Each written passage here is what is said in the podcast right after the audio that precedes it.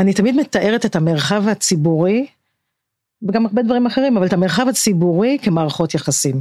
זאת אומרת שבכלל מקום או מרחב בלי תנועה, הוא לא מתאפשר, הוא בעצם התנועה היא המחולל של המרחב הזה. יחד עם זאת, המקום של ההתנחתה, המקום של השהייה, המקום של ההתבוננות, או הספסל, הכיסא, הוא המקום שבו העיר מארחת את התושבים שלה, הם חלק מתוך הדבר הזה. הצנטרום של הפיילה, הפודקאסט של שנקר, הנדסה, עיצוב, אומנות.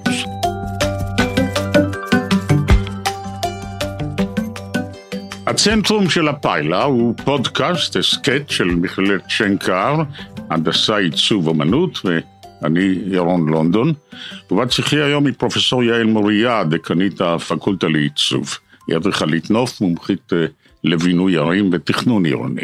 את גם בעלת משרד פרטי משגשג, ואת עוסקת באחדים מהפרויקטים המרתקים והאמביציוזיים ביותר בתל אביב. תזכירי כמה מהם? האחרון ביותר זה כיכר דיזנגוף. נעצור כאן. ההיסטוריה של הכיכר היא עברה המון שינויים. והשינויים האלה יכולים להסביר במידה רבה, או לאייר את תולדותיה של העיר העברית הראשונה. אני זוכר אותה בתור ילד, הייתה כיכר צנועה והייתה באמצע מזרקה, והמזרקה הייתה סנסציונית, לפעמים היא החליפה צבעים, בדרך כלל לא, המתקן התקלקל, אבל די היה בקילוחי המים הזורמים כדי לרעיין את העיר, להתיז מדי פעם על מי שסבב אותה, זאת הייתה שמחה לילדים, העניין היה פשוט ויפה, אחר כך קרו כל מיני דברים מוזרים, את יכולה לספר עליהם ולנמק מדוע זה קרה ולמה זה בוטל. טוב, צריך להגיד שזה היה רגע גם, חוץ מהזיכרון הזה, זה היה רגע חשוב באמת בזיכרון של העיר תל אביב. זאת כיכר שנהגתה בתוך תוכנית גדס ויצאה לפועל על ידי ג'ניה אברבוך בשנות ה-20.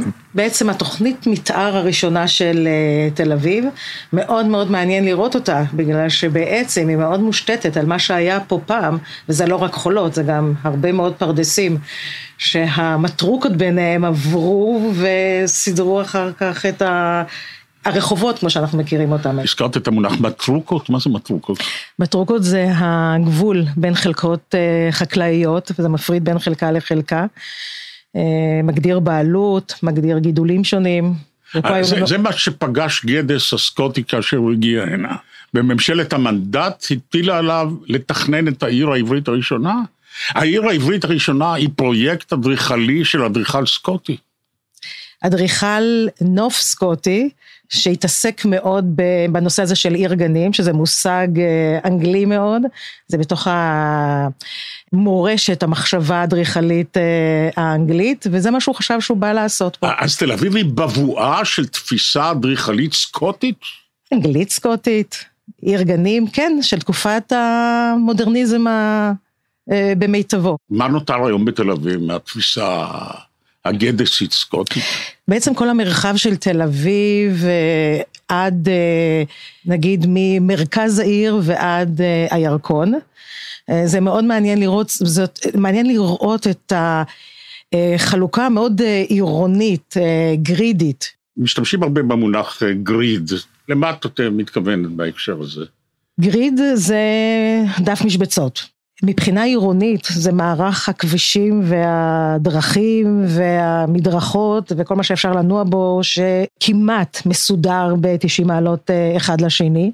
מה שמאוד מעניין בגריד ברמה העירונית זה זה שבו אתה יכול לייצר גם בו זמנית את היחסים הנכונים בין מרחבים שהם תשתיתיים, פתוחים לכל, דמוקרטיים, שאפשר לעבור ממקום למקום, לנוע ולייצר את אותו מחוללות עירונית, לצד מה שנמצא בתוך הגריד, זאת אומרת באותן משבצות שנוצרות להם בתוך הגריד שיש בהם מקום לאיזושהי התפתחות יותר אישית לצורך העניין, או יצירתית, או מה שזה לא יהיה.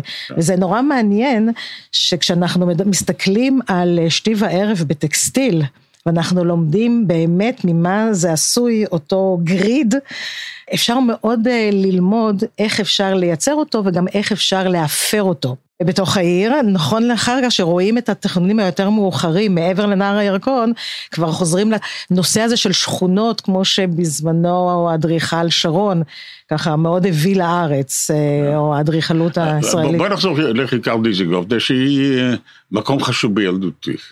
אנחנו גרנו בקצה רחוב דיזנגוף, סמוך לירקון, והמסע הזה לרחוב דיזנגוף אל המזרקה, היה מסלול חשוב בחיי.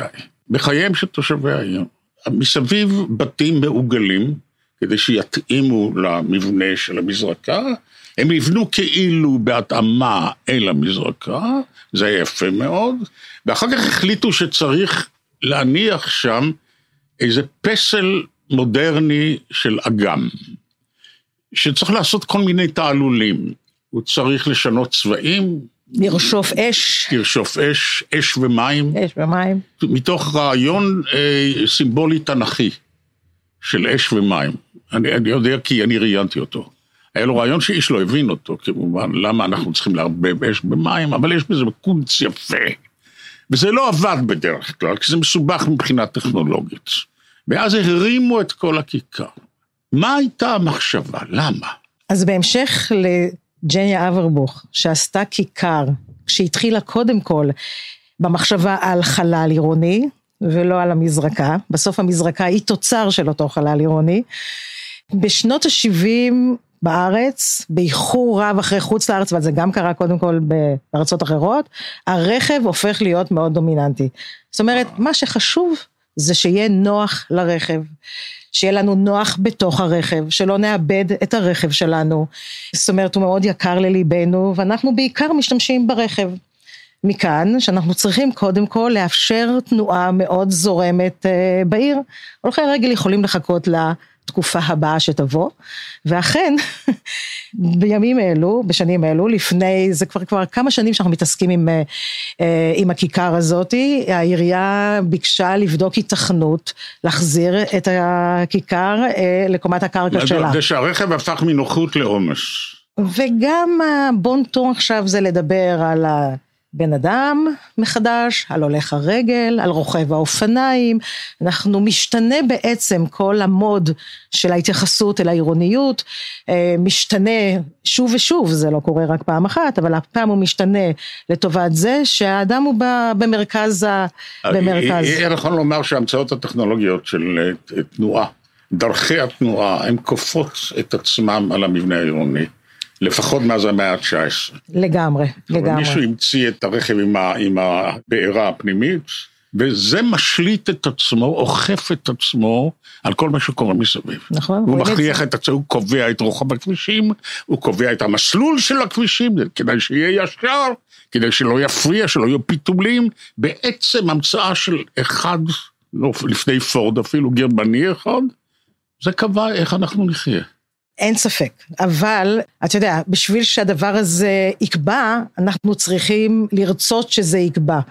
אנחנו הופכים להיות מאוד מאוהבים בכלי הרכב, על כל ההתנהלויות שלו, לא לדבר על זה שזה מקום של מעמד, כוח, שבעצם משפיע על איך העיר מתנהלת, ומי יותר חשוב בה ומי פחות חשוב בה, ולכן כן, זה משפיע, אבל אי אפשר לדבר רק על הממציא הגרמני לטובת העניין, וגם לא רק על פורד. יש עוד גורמים, זה השלטון, כוח השלטון. יש פיאצה, או יש פורום רומנום נגיד, ששם הקהילה החופשית מתכנסת, כדי לבצע כל מיני ריטואלים ציבוריים, לבחור וכדומה, ויש סמטאות ששם אפשר להקים מתרסים, ולחסום את המרכבות של השלטון.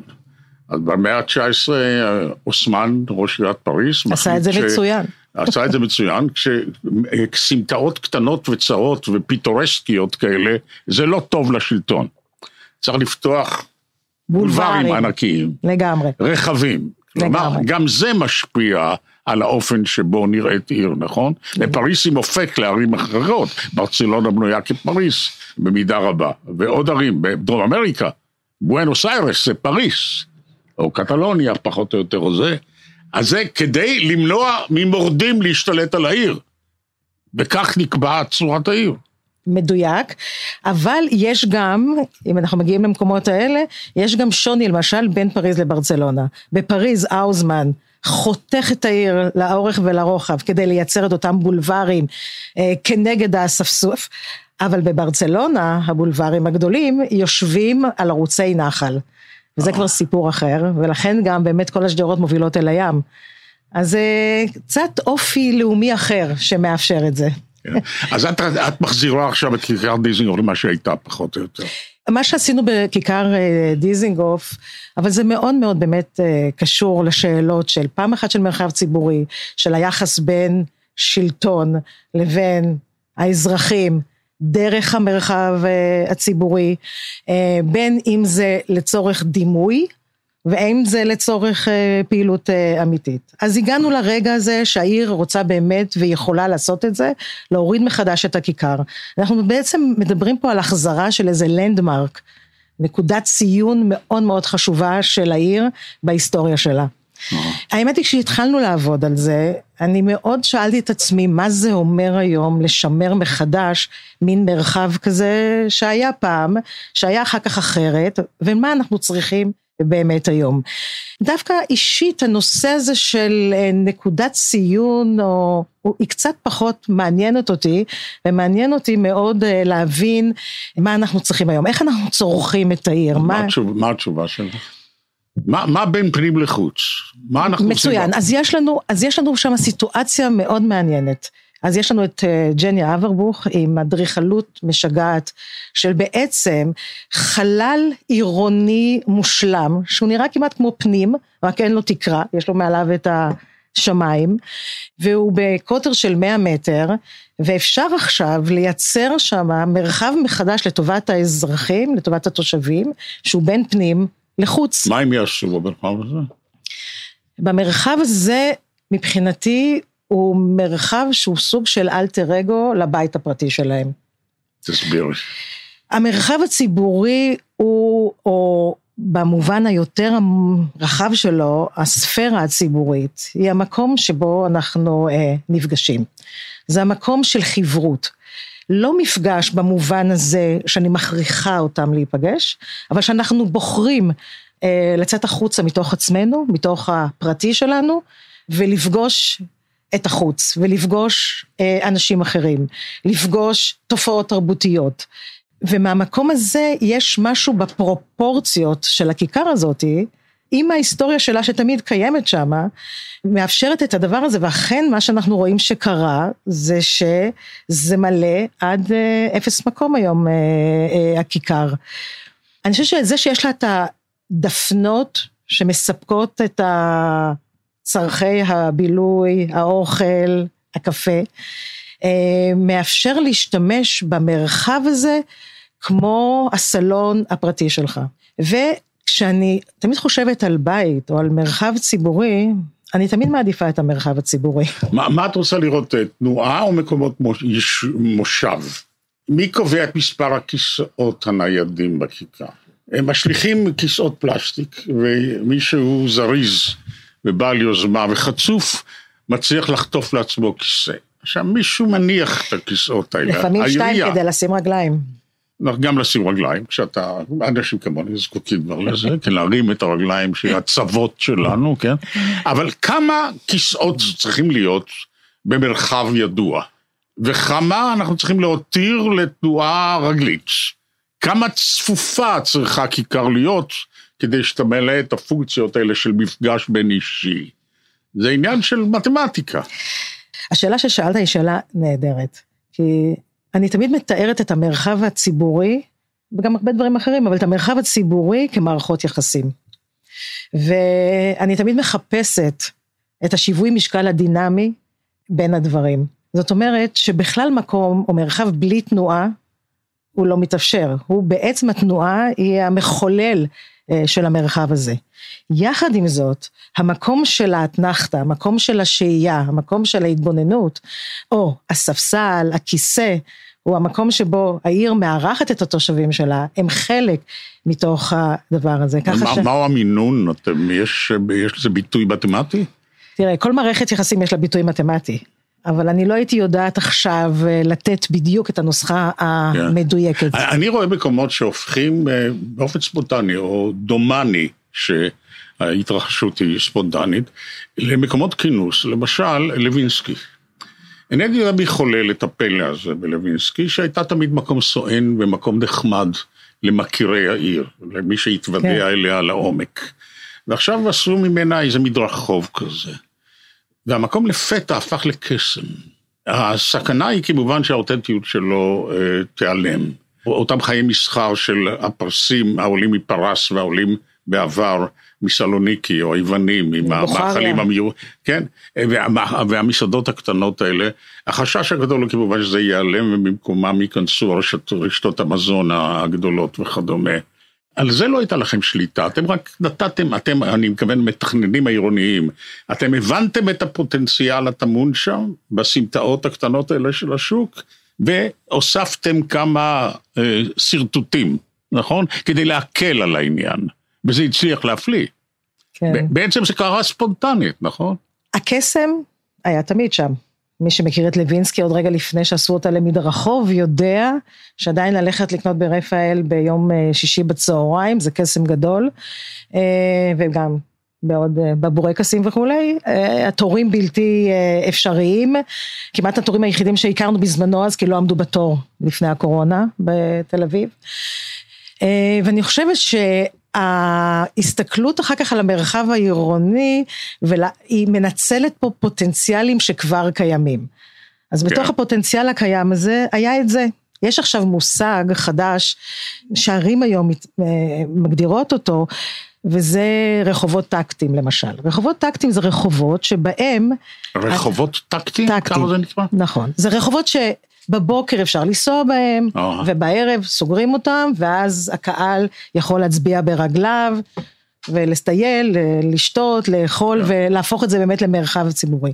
באמת צריך להגיד שזה, מהר אני אגיד את זה, שבגלל הצפיפות הגדלה והולכת, והצמצום של השטחים הציבוריים, בעצם כל דבר, גם אם דיברנו על מערכות יחסים, צריך לדבר על זה שכל מרחב כזה צריך שיהיו לו רב תכליתיות. זאת אומרת, הוא צריך להיות רב שימושיות, הוא צריך להיות כל מיני סוגי דברים. הוא לא יכול עכשיו להיות רק כביש מכוניות, מדרכות להולכי רגל, וכל הזמן הדיכוטומיה הזאת, זה, זה, זה, וזה, זה, זה.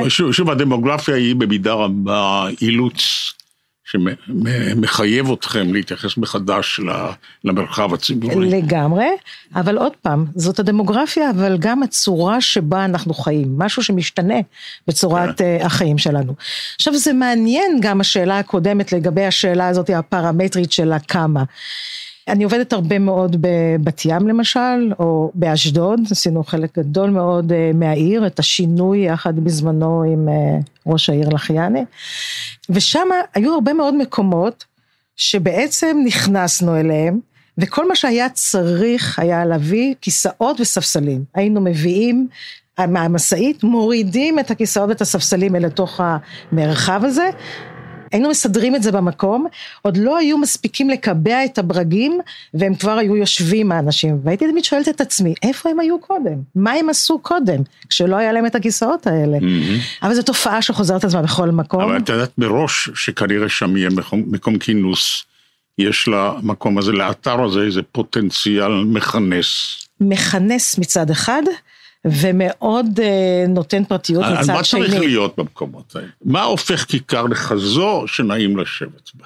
אפשר להגדיר את זה? למשל, היו מריבות עם קרמן, את זוכרת? בטח. על כך שהכיכר הגדולה, כיכר הבימה, איננה מוצלת. אז מה זה מפריע לאסתטיקה שלי? לא יהיו שם עצים. זאת השמש הישראלית, הקופחת. מי שלא רוצה שלא יבוא לשם. אבל זה מגלומניה, זה מגלומניה של דני קרבן, שהוא אומן גדול כמובן, שאני לא סבלתי את זה, את היהירות הזאת, אבל היו אנשים שנתנו לזה כבוד. בסופו של דבר נדמה לי שהוא ניצח. לגמרי.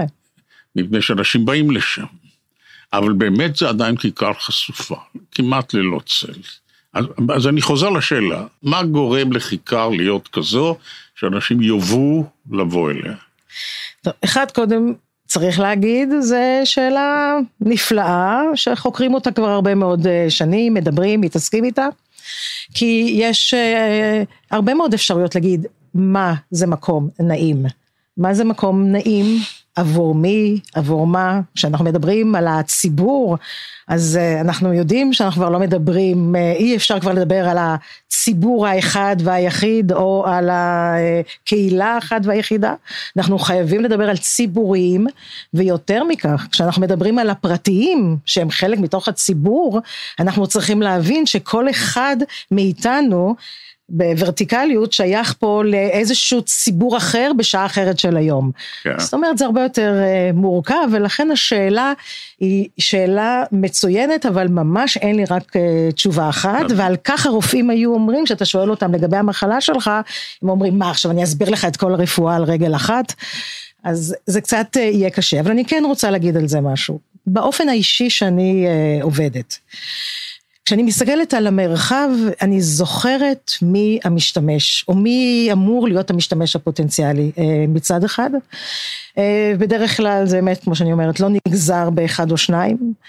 אני מצד שני מאוד מאוד מנסה להבין מה הפוטנציאל שטמון בתוך המרחב הזה, מה אפשר באמת להוציא, ואני תמיד מאמינה שזאת הקיימות האמיתית, כי זה מה שקיים שם, ואז אני מנסה... אז אני יכול להבין שאת רואה שפת ים, זה די ברור מה אפשר להפיק משם, אבל יש מקומות הרבה יותר סתמיים, שקשה להבין מה אפשר למצות מהם. תתפלא.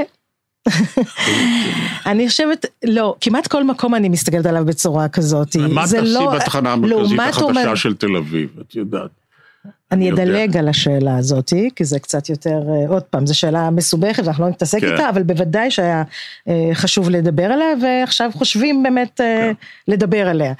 אבל אם אני חוזרת בחזרה דווקא למרחב הציבורי, לכיכרות או לרחובות, אם אני מסתכלת על המקום הזה, על הפוטנציאל שיש בו, הפוטנציאל הוא פיזי, אנשים שמשתמשים בתוך המרחב הזה, השלטון, ואיך הוא רוצה שאנחנו נתנהל בתוך המרחב הזה, ואז אני מרגישה, או ככה אני טוענת שאני יוצרת את המרחבים האלה, זה על ידי עריכה מחדש של מה שיש. זה לא להתחיל עכשיו מאפס עם האגו, ההדריכלי שלי, לחוף את עצמי על גבי המרחב. זה מה שהרבה פעמים אנחנו עושים, אני קוראת לזה כמעט גרפיקה, אבל להסתכל על המרחב הזה, ולנסות באמת מאוד מאוד בעדינות, כמעט כמו מופשט לירי, למצוא את הפואטיקה של המקום הזה, ולעבוד יחד איתו. תהיה לי דוגמה שבה הצלחת במיוחד, לפי דעתך. אני חושבת שהיא כיכר ביאליק היא כזאת, נכון, אבל שם יש איזה יופי, זה תל אביב הישנה ביותר, תל אביב של... אבל אני חושבת שהתגובה שלי בכיכר, אל תל אביב היש... של הארכיטקטורה... האקלקטית. האקלקטית הזאת, כן, מגיעה משום מקום, השד יודע מה זה. אבל היה רגעים, אבל היה רגעי קסם, בגלל המשונות של הארכיטקטורה הזאת. נכון. וזה חוף צער, ויש שם ביאליק עם הארמון שהוא בנה, ועוד אחרים. אז היה קל יחסית, לא? אני יודעת שאפשר היה גם להרוס את זה. זה נכון. תן לי את הקרדיט. זה נכון, הנה את זה. אבל אני חושבת שבאותה מידה ובצורה אחרת, קרה משהו מעניין בסינמטק, בכיכר הסינמטק בתל אביב. את צודקת לגמרי, מקום נהדר. באמת מקומות נהדרים. עכשיו, מה קרה בכיכר הסינמטק? האמת היא שתל אביב עיר נהדרת. תל אביב היא קנאי, עבד גם בערים אחרות, אמרת אשדוד. באשדוד אני עושה היום, אנחנו כבר כמה שנים טובות, המשרד עושה את כל רצועת החוף, וזה גם שאלה מאוד מעניינת מה שקרה באשדוד. אשדוד פנו אלינו לעשות תחרות על הטיילת, אחת הטיילות של אשדוד. לא ממש הכרתי טוב את אשדוד, נסענו לאשדוד, חוף ים מדהים, סיני של ישראל. ואני רואה מוזנחות מאוד מאוד גדולה על החוף, ויש טיילת אחת היא הרוסה, טיילת שנייה מלאת חול, ועוד איזה כל מיני זיכרונות של משהו שהיה שמה וכבר איננו, ואני מסתכלת ואני אומרת, רגע, אתם רוצים שאני אעשה עוד טיילת, בשביל שתארס בעוד כמה שנים? אני חושבת שיש לנו פה בעיה אחרת, והבעיה היא בקשר, וביחסים, שבין העיר לבין החוף שלה, לבין הים שלה, משהו שמה, כמו הרבה ערים שנבנו בשנים מסוימות, עם הגב אל הים, גם תל אביב יש לה את זה, עשיתי תערוכה כזאת, Back to the Sea, בביאנלה בוונציה, זה היה עם הגב אל הים, או בחזרה אל הים, ובעצם את אשדוד הסתכלנו עליה באותה צורה, למדתי מאוד ממקרה ברצלונה, והצענו בעצם להחליף את התחרות, מתחרות על טיילת שתחרב בעוד כמה שנים, לשאלה יותר גדולה על הקשר שבין העיר לבין הים. בעצם זאת תוכנית אסטרטגית לפיתוח, מה שנקרא, של כל הרצועה הזאת, מצפון לדרום. אז איזה קשר... סוגי עסקים יהיו שם למשל? גם. אבל לא. כמה בתי מלון, לגמרי, וכמה בתי קפה. לגמרי, שאלת התיירות, שאלת המסחר, אבל השאלה הזאת היא של רצף, של אפשרות, של הנגשה ותנועה, לאורך כל הרצועה, יש באופן מאוד מאוד פתוח ונגיש בין צפון לדרום, הנגשה הרבה יותר גדולה בין מזרח למערב, מערב-מזרח, זאת אומרת להתחיל לייצר קשר של אפשרויות תנועה והנגשה, אני חושבת שהסיפור הזה של הנגשה ותנועה בעיר, הם פותחים בערך כמו בקומפינטורה או ברפואה אלטרנטיבית, זה פותח הרבה מאוד חסמים, גם אם אני לא עושה יותר מזה, אני רק מאפשרת, אז אני בעצם כבר... איך היית מגדירה אם ככה את המקצוע שלך? אני חושב שהוא כולל דיסציפלינות כמו סוציולוגיה, דמוגרפיה, כלכלה, הנדסה, תורת התחבורה, ועוד כמה שלא עולות ברגע זה על דעתי, בעצם תורת האדם, הייתי אומר. אז מה את למדת, תגידי? אבל את באת מתחום האסתטיקה, נכון? שלומדים בארכיטקטורה, לומדים בראש הראשונה אסתטיקה. ואדריכלים בדרך כלל זה אנשים שיודעים לעשות קו ישר, ולצייר בית, נכון? הם לא באים מתחום הסוציולוגיה. גם עגולים הם יודעים לעשות. גם עגולים, הם לא באים מתחום הכלכלה, ולא מתחום הסוציולוגיה, נכון? ואת באת מתחום האמנות, אני מניח. כן, באתי מתחום, עם אהבה גדולה לאמנות, ומתעסקות באמנות. אז כשאת מלמדת כאן, במכללה, ועכשיו את מדברת על דברים אחרים לגמרי, או גם על דברים אחרים לגמרי. נכון. מה את מלמדת אותם? את אומרת, היית צריכה לכאורה, לומר להם, אתם יודעים מה, קודם כל תלכו שנה כלכלה, בעבור לכלכלה. אחר כך תלכו קצת משהו על דמוגרפיה, ואחר כך על התנהגות אנושית, ועל הנדסת אנוש, וכל מיני דברים כאלה. אולי גם אנטומיה קצת, איך אנשים הולכים, מה מהירות הצעד הממוצעת שלנו, כל מיני שאלות מהסוג הזה. אז איך אפשר ב3 שנים, או ב4 שנים, לקבל תעודה של אדריכל? אתה צריך בשביל זה להקדיש חיים. אני כל כך מתרגשת ממה שאתה שואל, ממש. אני חושבת שמזמן לא שאלו אותי שאלות כל כך מדויקות, אז אני אקח לעצמי כמה דקות לענות לך, כי זה באמת שאלה, זה גם שאלה מורכבת, אבל אני חושבת שזה המהות של כל מה שאנחנו בעצם מדברים עליו עכשיו פה, משוחחים עליו. אחד הטענות הגדולות שלי היום אל המקצוע, זה שהוא קורס לתוך עצמו, כמו עוד מקצועות אחרים. זאת אומרת, שהמקצוע, האדריכלות, הופך להיות גם התכלית וגם הכלי. ואז כשאנחנו מסתכלים על נושאים כמו גבול בחיים שלנו, על גבולות, מה זה גבולות למשל? אז אנחנו אומרים, גבול, זה נושא מאוד מאוד חשוב בארכיטקטורה. ואז הרמתי ידיים באותו רגע ששמעתי את המשפט הזה, והבנתי באיזה צרה אנחנו, זה קרה בטכניון. כי אם אנחנו נמשיך לדבר על ארכיטקטורה כהתכלית העיקרית, וגם הכלי שמוצאים מהכוח לפועל את התכלית הזאת, אנחנו קורסים לחורים שחורים, גם אם אני לא בדיוק מבינה איך עובד החור השחור, אבל אני מדמיינת לעצמי את הקריסה הזאת לתוכו. וחשבתי באמת שהיצוב בתור מקצוע צעיר יותר, יש יותר מקום שם לשאול מחדש שאלות. גם שם זה לא כל כך פשוט. כי יש לנו איזה מין נטייה, במקום להסתכל על החיים, ולהגיב אל החיים, ואני מגדירה את עצמי, כנותנת שירות בתוך החיים, אני לא יוצר, אני נותן שירות לתוך מרחב החיים, ואני חושבת, או נקודת המוצא שלי, זה מרחבי החיים שלנו, במקרה זה דיברנו על העיר תל אביב, זה כל או על בת ים או על אשדוד, אבל זה גם החדר הזה הוא מרחב חיים שלנו מהבחינה הזאת. אני תמיד אשאל שאלה לגבי המקום הזה, ולכן אלה שאלות יותר מורכבות, שבאמת דורשות התבוננות מאוד רחבה.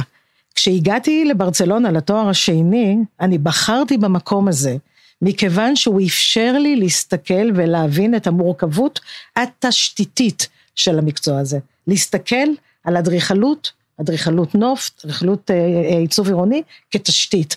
ונעשתה, באמת, אני ממש מרגישה ongoing לומדת, ואי אפשר לעצור בהתפתחות הזאת, כי אם אתה חייב לדעת להיות כל הזמן בידע שלך ובהבנה שלך, לא רק היסטורית, שמזה דרך אגב לומדים הרבה מאוד, על איך לא הרבה פעמים, לא תמיד רק על איך כן, אבל גם עם הבעת הדעה, ההלך הרוח של כל רגע ורגע. מעניין איך תפיסה כזו בסופו של עד תשפיע על דור שלם של אדריכלים. בסוף אתה יוצא לרמת אביב ג' ואתה רואה רחובות ארוכים, רחוב שלונסקי, רחוב רודנסקי, רחוב זה וזה, כולם פחות או יותר ברוחב מסוים, הבתים מאוד דומים, הכניסה לחניונים מאוד דומה, הצורה של ציפוי הבתים מאוד דומה, ושום דבר ממה שאת אומרת דומה שלא מתרחש. ויש איזו התנפלות של אופנות, אתה רואה שכונה שלמה שהמרפסות מגיחות מתוך הגוף באותה צורה בדיוק. אתה שואל, רגע אחד, למה זה קרה דווקא בעשור הבא? אתה לא מוצא את התשובה, אתה רואה איזה, אולי איזה אדריכל אמביציוזי ובעל השפעה גדולה, אולי איזה קבלן שהיה לו טעם מסוים. את כל מה שאת אומרת לי, אני לא בטוח שאני אצליח לראות. אני לא בטוח שלא, אבל אני לא הצלחתי לראות. לא מבין למה זה קרה ככה.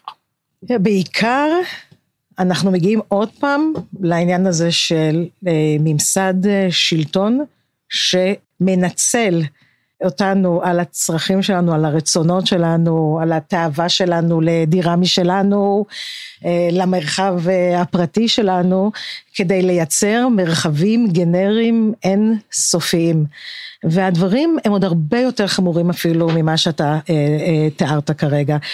בעצם אנחנו לגמרי מנוהלים, וקשה מאוד להתמודד אל מול זה. זה מאבק סיזיפי יומיומי. לכן, בשנקר אני חושבת, הנושא של אקדמיה, פדגוגיה מאוד מאוד חשוב לי, והוא באמת הולך איתי תמיד צמוד לצד הפרקטיקה. אני מאוד מודה לך גברתי, תודה רבה. תודה רבה אדוני.